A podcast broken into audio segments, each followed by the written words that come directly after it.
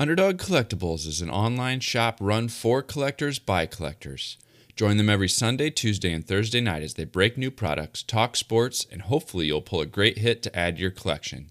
Visit them at www.udogcollect.com and tell them Waxpack Hero sent you. Remember, always bet on the underdog.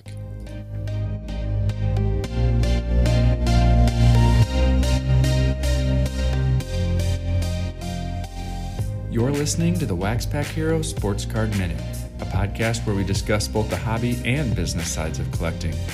I'm your host, Mike Summer, and I want to help you buy, sell, and trade your way into a collection you'll love.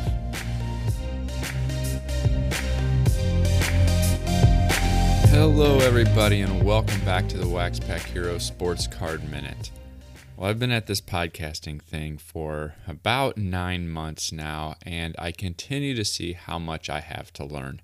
I didn't have a podcasting background when I came in and started doing this. And so, one of the things that's been super important to me is that I continue to learn from the people who have been doing this a while. I've talked to John Newman.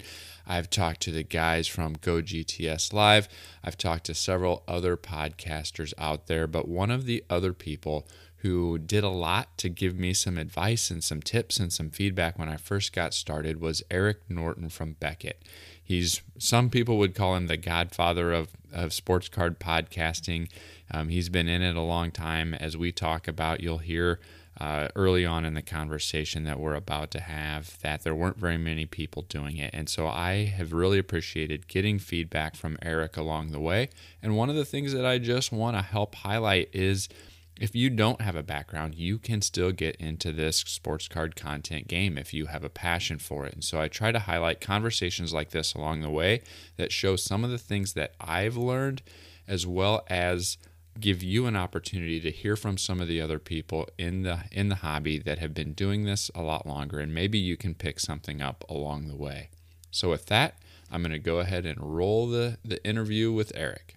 All right everybody, welcome back Today we've got, as I mentioned before, Eric Norton joining us. Many people may refer to him as the godfather of sports card podcasting. I'm not sure that he accepts that himself, but hmm. we're going to go ahead and bring him in and have a little conversation today about content creation in the hobby. So, welcome, Eric.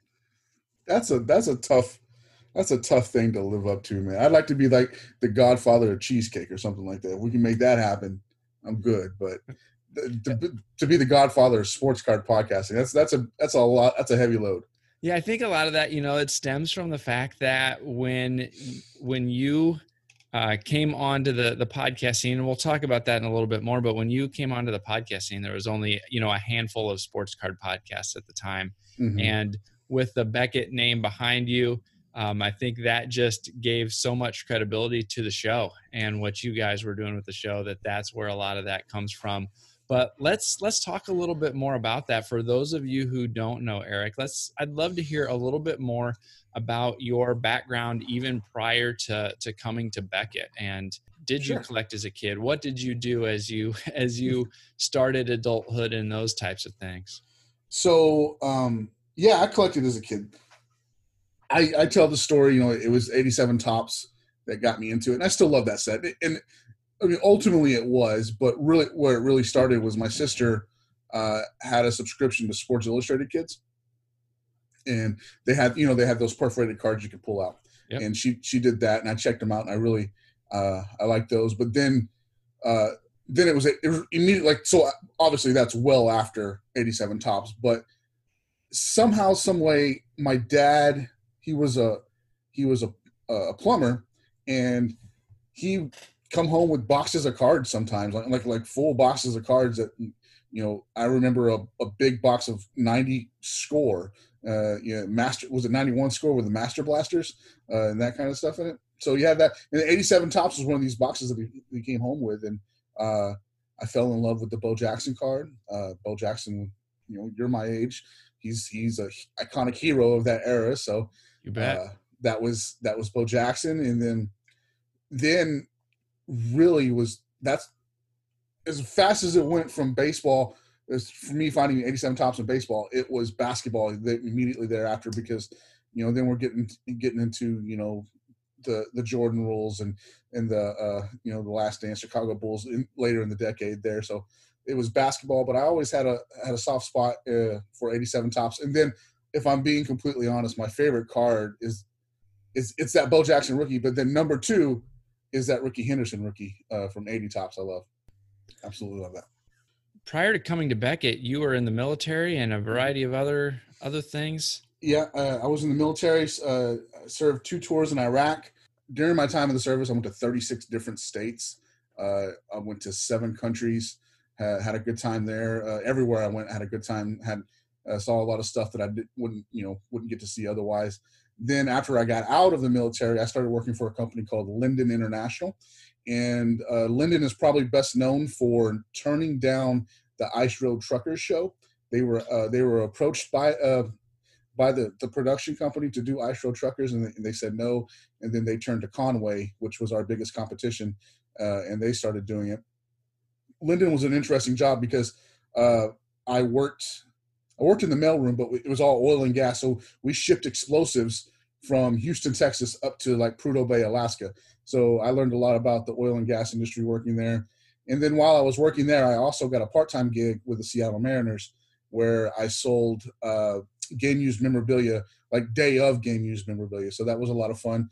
I worked there for three seasons and they were horrible all of those seasons.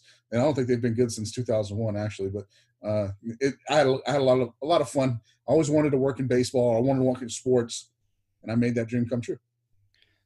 That's cool. From a collecting perspective, you've talked a lot about how your own personal level of collecting has ebbed and flowed over the years and kind of mm-hmm. continues to evolve what are some of those areas of interest now? It's still Kyle Seager for me. Uh, I, but then you know I'll take breaks and uh, want I'll just put it aside and and it, because working at Beckett it can kind of, it can get a little wear on you a little bit because you're trying to keep up with everything. So uh, Kyle Seager, in, interestingly enough, I just started picking up uh, color color prism uh, prisms of 20, 2020 select uh, Kyle Seager and putting that together. I helped my son put together the '69 Seattle Pilots team set okay. uh, from from Topps. That that was all him. That was all his money, but I helped him find him, and he had a lot of fun from that. He's he's from uh, he's from Seattle. He was born in Seattle, so um, that was fun. Uh, other things I do pick up uh, are the the Rickey Henderson rookie, and then the Bo Jackson rookie. I'll pick up if I see him cheap enough. And I just I know that this is a podcast and you can't see it, but I'll show you. I just started picking up these 1990 Donruss Juan Gonzalez reverse negatives. Yeah. And I just, I think they're cool. I just, I was a big Juan Gonzalez fan. I uh, you know, lived growing up in Texas. I, I thought Igor, Igor was awesome. So seeing a left-handed Juan Gonzalez was uh, pretty sweet. And I think, I think he could probably still just muscle one over the fence on a left-hander there's it's a good chance that that happens but those cards and the cards like that are some of the most fun things to me about the hobby mm-hmm. right now is because those were big cards when mm-hmm. we were young and they were either one hard to find because there was no such thing as the internet and ebay and comc and all these other places online where you could go get exactly what you want. You had to stumble across them or be lucky right. enough to find them at a show. And as a kid they were still a little bit more expensive but you can pick them up for a buck or two now. And i was just having that conversation with somebody at the shop this weekend about how all these cards from when we were kids are affordable and fun to finally track down now that you've got you know a few dollars to spend. And right. um, they're just a lot of fun i won one i won one of these gonzalez cards on ebay the other day for 30 cents and I was ecstatic, man. I was like, That's right. "This is it's." It was thirty cents, and like you know, it was a dollar five shipping for you know PWE. I was like, "This is the this is the greatest deal I've ever found. This is awesome." I was I was so happy, and yeah, it's have, you know, it's gonna sit in my my little PC area. I'm never gonna get rid of it, and it's gonna be fine. Delivered to your door for less than a dollar fifty. Can't yeah. beat it. so, how did you eventually find your way to Beckett? You know, um, I've thought a lot about this recently because it's interesting to me. Uh, I was at a card shop, and uh, the guy the guy's name is Justin Gruner. He still works at Beckett. I overheard him talking to the owner of the card shop about how they were looking for people at Beckett, and I just complete happenstance overheard him.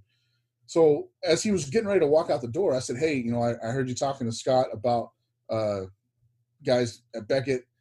And uh, you know, can I give you my information? And I, and I did, and I didn't think anything of it. And I was still working at Lynden this at this time. I had transferred from Lynden in Seattle down to Lynden in Texas, and I was still like heavily involved uh, in the day to day business of Lynden in the oil and gas industry. While I was collecting, I really wasn't, uh, you know, pursuing a career change. Then I heard him say that, and I gave him my information, and I really thought well, if it happens, it happens. If it doesn't, it doesn't. And then like three weeks later, uh, his boss called me, and I was like, "Wow, that's interesting." He actually moved on my information, and they they found some interest in there, and that began a three month process of me interviewing and waiting.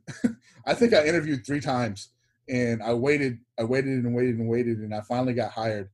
And um, it was, it was again just complete happenstance.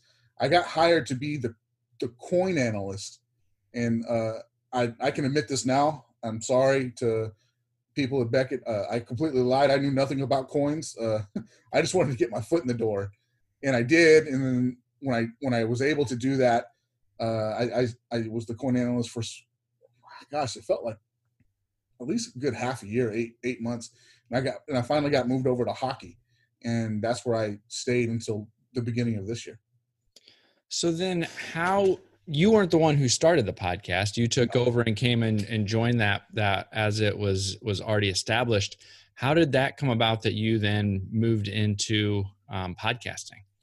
So um, we have to go back a little bit before I joined the military. Um, I was going to go to the Cleveland School for Broadcasting, and um, I I went and I, I, auditioned and I passed. I did well in the audition. I, I got uh, you know entrance into the school and and, or, and it was all going to be good. And then I looked at the bill. And I was like, well, I can't pay for this, so I'm going to join the military, which is what I did. And uh, the thought was was I would I would always go back to school. So when I when I ended up going back to school some 12 years later, it wasn't for broadcasting; it was for business. And um, I just I I still had that dream though. I still wanted to be you know I wanted to be a radio a radio host, a talk show host, and the podcast that was there uh, at Beckett at the time was like on its last little breath. It was not doing well at all. It was very, uh, it was very staggered and when they released it and uh, there was no set timeline or anything like that. So uh, I I jumped on with Derek Ficken and Derek and I uh, rode that bus for a while. And Derek then made this change from out of our out of our department from the pricing department he he made the change over to the grading department and became a sales rep over there. So uh, I naturally just kind of stepped into that that lead role and uh, Paul Worth had started working there by then, and I said, "Hey, Paul, you know, we kind of have a we have a pretty good rapport. Why don't you come over and do this with me?" I kind of made him do it. He I don't think he wanted to do it. Uh, I kind of made him do it, and he, you know, I had him come over, and he uh, we we had a nice three year run. Yeah, you continued to to grow that show in in notoriety um, you know the the presence at some of the the bigger live shows up in Toronto and also the national and that's actually where we first met was the mm-hmm. 2017 national when I was coming fresh off of a Fat Packs basketball fantasy league championship and was mid mid baseball season that that following year and that's when we had a, a chance to meet for the first time and that was before the blog was still a glimmer in my eye and I hadn't even started the blog or anything yet at that point. And you continued to have success with that podcast for, like you said, the next several years and, and got that headed in the right direction. But then this spring, you made the pivot to shift from mm-hmm. being the Fat Packs podcast in audio only form to Beckett Live Presents. Can you tell me a little bit more about that and, and that transition? Yeah, basically that was we were my hand was kind of forced. Um, the the the Dallas County judge where Beckett is at in Dallas County, they made the decision that if you weren't an essential worker, you couldn't be at work. So I had to take my ball and go home. I like I was working from home and uh, I didn't have any of my podcasting equipment with me. Like we were, we had to leave. We had to go and get out of the house, uh, out of the building. So I grabbed what I grabbed and uh, I walked out of the I walked out of the Beckett building on March 20, March 20th, I think, maybe the 21st. And I was like, well, I can't podcast. I have sponsors who uh, who are are sponsoring the show. I got to do something. And um, one USB microphone later in a in a webcam, we we we created uh, a Beckett Live Presents. It was something that I didn't necessarily want to do, but I'll tell you that I've had a lot of fun doing it. Um, I've I fought, I fought and fought and fought uh, the switch to video for the longest time. I've, I've always thought that a, a vlog or a, a, a, video cast is not a podcast. I've always stood by that, and that's why I never saw guys like uh, you, you know Go GTS Live. I didn't see them as competition because they did a video show. I, I liked them and I, I, I loved what they did and I, I loved working with them, but I never saw them as a comp- competition as a podcast because I, th- I thought it was a different format. Uh, so I I was happy. I don't want to sound conceited or anything. I was happy on top of the mountain uh, as a podcaster in in this segment. And then when my hand was forced to do something else, it was a challenge at first, but I, I've I've really grown into liking it. It's one of those things that I've been thinking a lot about. And when it comes to content creation, there are some video only shows, there are some audio only shows, mm-hmm. and then there are some shows like you mentioned with Go GTS, like the About the Cards guys, a few of mm-hmm. those other things that are primarily recorded live as video, but then the next day podcasted out. Right. Um, it, one of the, the interesting things to me is I participated with um, some of the virtual shows, the virtual nationals that happened mm-hmm. earlier this year. Mm-hmm. Um, the the uh, the guys from Breaker Culture and the one that they put on. Some of the people that were attending that video driven show, there was no crossover between those people who are fans of those video only shows and mm-hmm. podcasting. Yeah. And even though there are some shows that overlap, there is still a pretty segmented audience for those two things. I was just curious, what's your experience been? Have you had people who were big fans of the podcast that have also joined you and come over? Have you lost audience? Have you found new audience as a as a video only show? Mm-hmm. How's that transition been since you're pretty much strictly video now at this point? Right. Um, you know, speaking of that, it's a. I should probably be uploading the audio file. You and I have talked about that off air before. Uh, it's something that I should be probably doing. Uh, I've found a whole new audience. Actually, uh, there are guys that, that came over. You know, there, there's the long timers, the guy that list, the guys that have listened uh, for forever, and I appreciate that. But I, I have also enjoyed um, those those new guys who uh, who pop in and like, hey, I love your show, and uh, uh, thanks for doing these videos. This is great. And that's that's all well and good. And then there's guys like you said that are completely unaware of who I am. And I, I, I know that sounds weird, but like they're completely unaware that I was the host of the Fat Packs podcast for three years. And then they come over and they're like, well, this guy doesn't know what he's talking about. Who is this? And I'm like, well, I do have a resume. Let me let me help you with this. And I'm not trying to sound rude or anything like that, but you know, I've been doing this for a while. The, Beckett's just not going to throw me out there to the wolves. But uh, those guys have actually become uh, avid. You know, I won't say that. Well, yeah, avid watchers of the show, and it's fun just to interact with them. Have you seen or have you observed any other emerging trends in the hobby from a content creation perspective?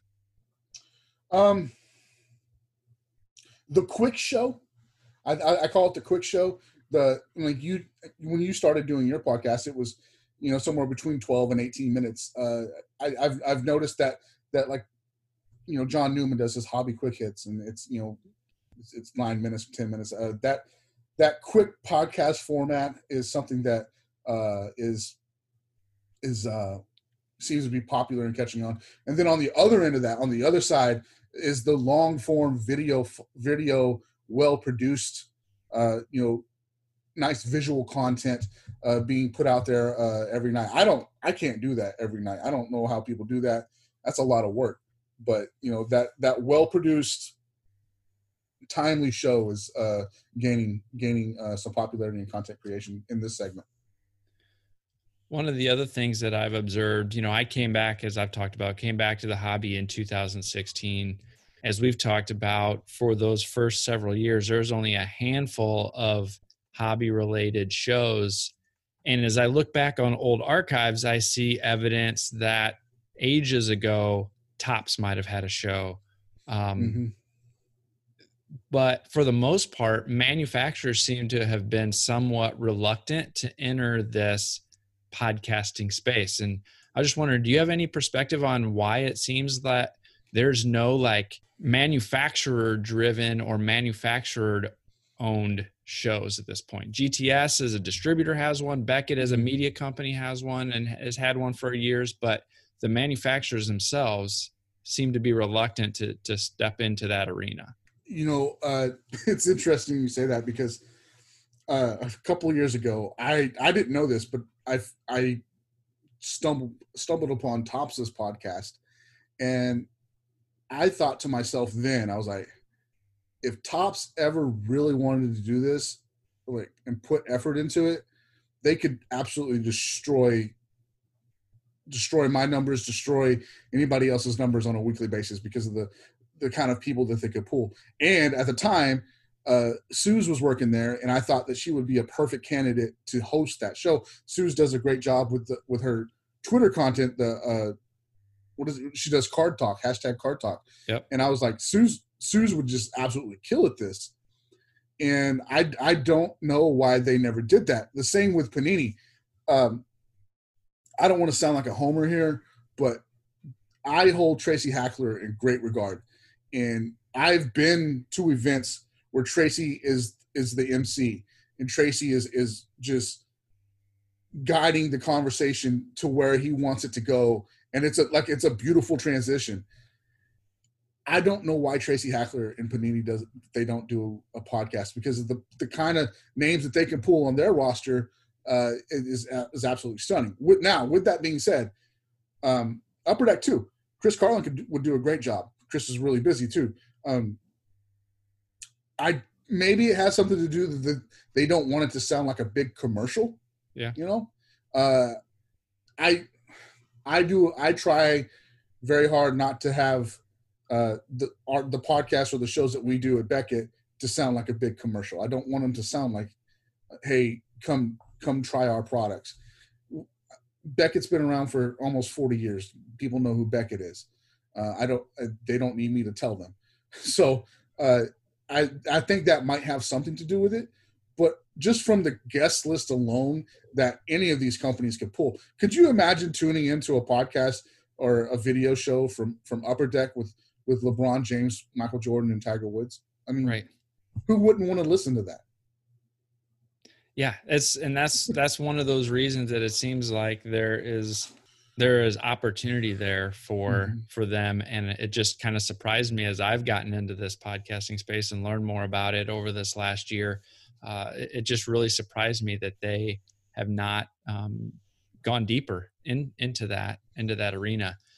Something else has been on my mind a lot lately, and it's been a topic that has been on a lot of collectors' minds is the new entrance that we've got into this hobby and it's this um, collecting world that that we've got, and whether they're they're folks like us who collected as kids and are getting back into it whether it is new younger people who are into the the more the flipping aspect and see the the financial gain or the potential financial gain that can come with it there's a lot of new entrants and one of the things that I've been observing is there doesn't seem to be as much of an overlap between these new collectors slash investors that are entering, entering the market and the old guard.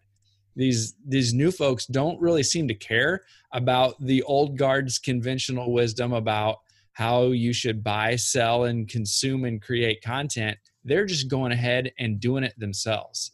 And they're creating their own content about the way that they want to buy sell and trade and are finding other like-minded people who want to do the same thing have you have you observed that at all Yeah, absolutely. Uh, we've we've discussed this in circles. You're absolutely right. There is no regard for there is no regard for it all. And I, you know what? It's kind of it's kind of a stretch, but go with me here.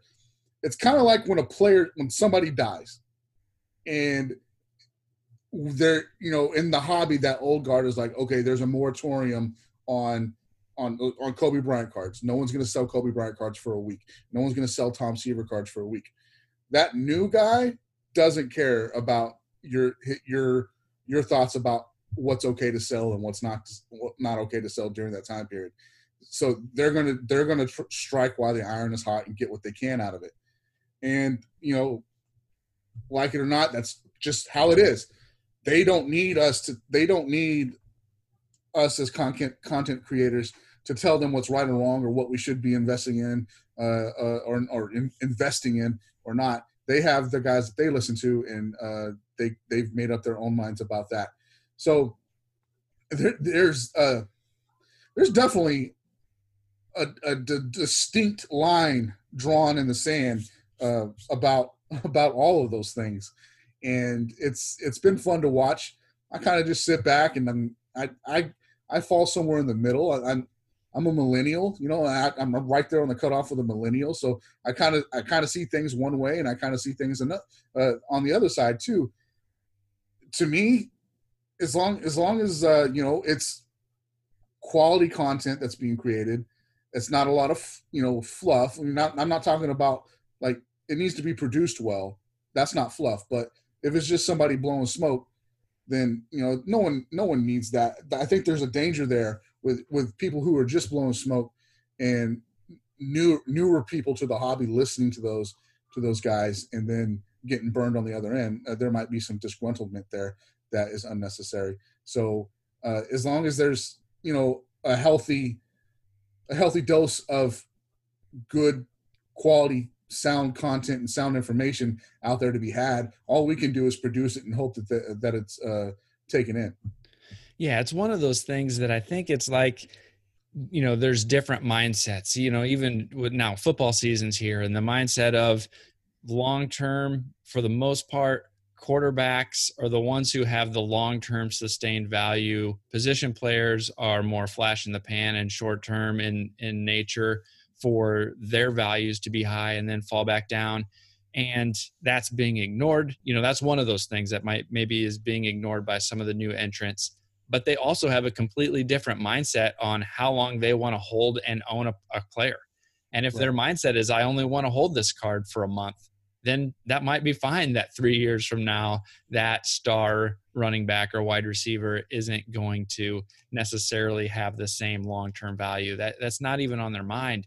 And so I've been thinking a lot about how do I serve both those the both those markets? Can't is it even possible to serve both those markets the the longer term traditional collector as well as this new entrant? Is there a way to help educate that new collector on the logic and some of the thoughts behind some of those um, longer held beliefs or conventional wisdom while still leaving room for them to collect the, the way that they want to collect and to continue to grow and adapt and evolve the ways that um, the, the hobby is is done in the future i think there's there's got to be some kind of middle ground between those two where you you don't just waffle around in the middle mm-hmm. but still provide value to both of those things. And I think it's a challenging position that we find ourselves in. And I, frankly, I'm not even sure how possible it even is. Yeah, it, it's it's um, a tough line to walk for sure. Uh,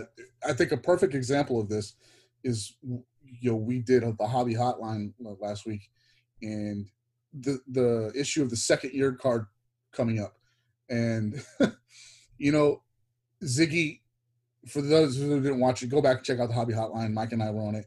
Uh, Ziggy No is a, a, a, contributor to the show, and he said, you know, it makes no sense with the second year cards doing what they're doing. Go back and look at uh, vintage cards and tell me a second year vintage card that I mean, outside of Mickey Mantle or maybe you know Clemente or Ryan that does what these modern second year cards are doing. And it'd be, it'd be tough to find. Um, I think that second year bump, you're seeing is probably because of new guys in the hobby who can't get their hands on uh, on the rookie card, so they're they're getting what they can from the second year card, and in, in some cases like Mike Trout or LeBron James, their their third year card, and um, they're they're causing a disruption into uh, what the old guard likes, and uh, you know where that old guard could have sold that, you know, readily sold that 50 cent, 50 cent second year card, you know, a year ago. They, you know, they, now they can't find it because they sold it for 50 cents and it's being flipped for a hundred, you know? Yep. So it's, it's a, it's pain. It's a pain in the butt, man. But uh, it, it's, it, I, there's that line's there somewhere. I just don't know where it's at. Yeah. Yeah. It's, it's definitely a challenge. definitely. All right. Definitely. Well, I've got a few rapid fire questions here to mm-hmm. to end our conversation tonight. And so it's just a, a, few questions that that we'll see what your thoughts are. So first of all, what is your favorite non-sports card podcast? Oh man, I jump around a lot. I don't I don't want my pastor to listen to this and uh, my favorite mur- my favorite murder. I love my favorite murder. Uh I just it's a lot of fun. And then uh, there's a I flip between that and Lore. There's a show called Lore. It's by uh, Aaron Aaron Mahnke, and it is wonderfully produced. I tell people all the time, if you want to listen to a podcast, the growth of a podcast, go back and listen to Lore. Listen to it from episode one through all the way through the end, and just how this Aaron Mahnke has grown as a podcaster is amazing. I'll have to check that out. I've not heard of either one of those, so I will have so, to check those out as uh, as a as a fellow believer in Christ, Mike, do not go listen to my uh, my favorite murder. Uh, I can't recommend that one to you. But lore, I like lore a lot. So it, it, it deals with uh, you know the lore of things, monsters and, and ghosts and things like that. Uh, sure. The paranormal, I like it a lot. Okay. All right. Now, second, outside of the previously mentioned 1987 Topps set, what is your favorite junk era wax or junk era set? You know what? Don't hate me for this. Uh, 1991 Fleer. I like that mustard yellow. It's, there you go. It's ugly. It's so ugly, but the Provision cards on the end of the set there are nice. And that I go, I go back to Juan Gonzalez. I go, I love that Juan Gonzalez from 91 Fleer. Yeah, I found about 12 factory sealed 1991 Fleer sets in this million card inventory that I, I picked nice. up, and uh, I've already sold them all. Somebody uh, came in and, and bought them all up. So plus Wanu Wanu Ray, you Ray Ray, right? You could find him and get twelve thousand dollars for it.